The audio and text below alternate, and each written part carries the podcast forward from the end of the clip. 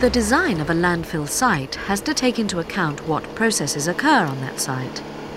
Decomposing rubbish produces not only leachates, but also what's known as landfill gas, of which methane is a major constituent.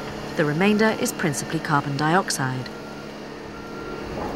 To stop the gas and leachates migrating or escaping into the surrounding area, the site is lined.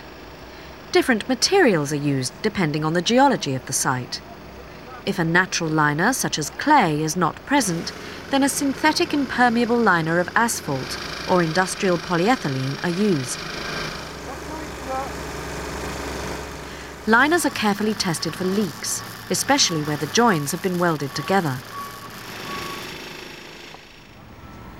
These are protected above and below by a layer of sand to prevent piercing. A system of drainage pipes laid to carry away any groundwater. Finally, a separate network of pipes is added to collect the landfill gas.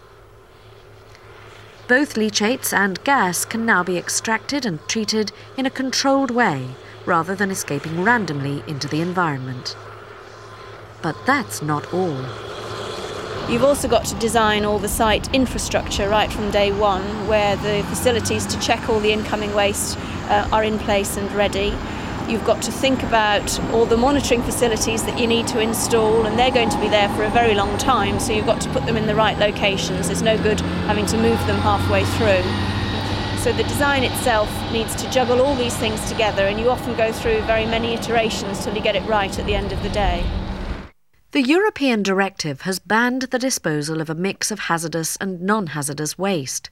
So, what impact will this have on current practices throughout the landfill industry? The main impact that the landfill directive has had on the design and construction is that it introduces different categories of landfill site.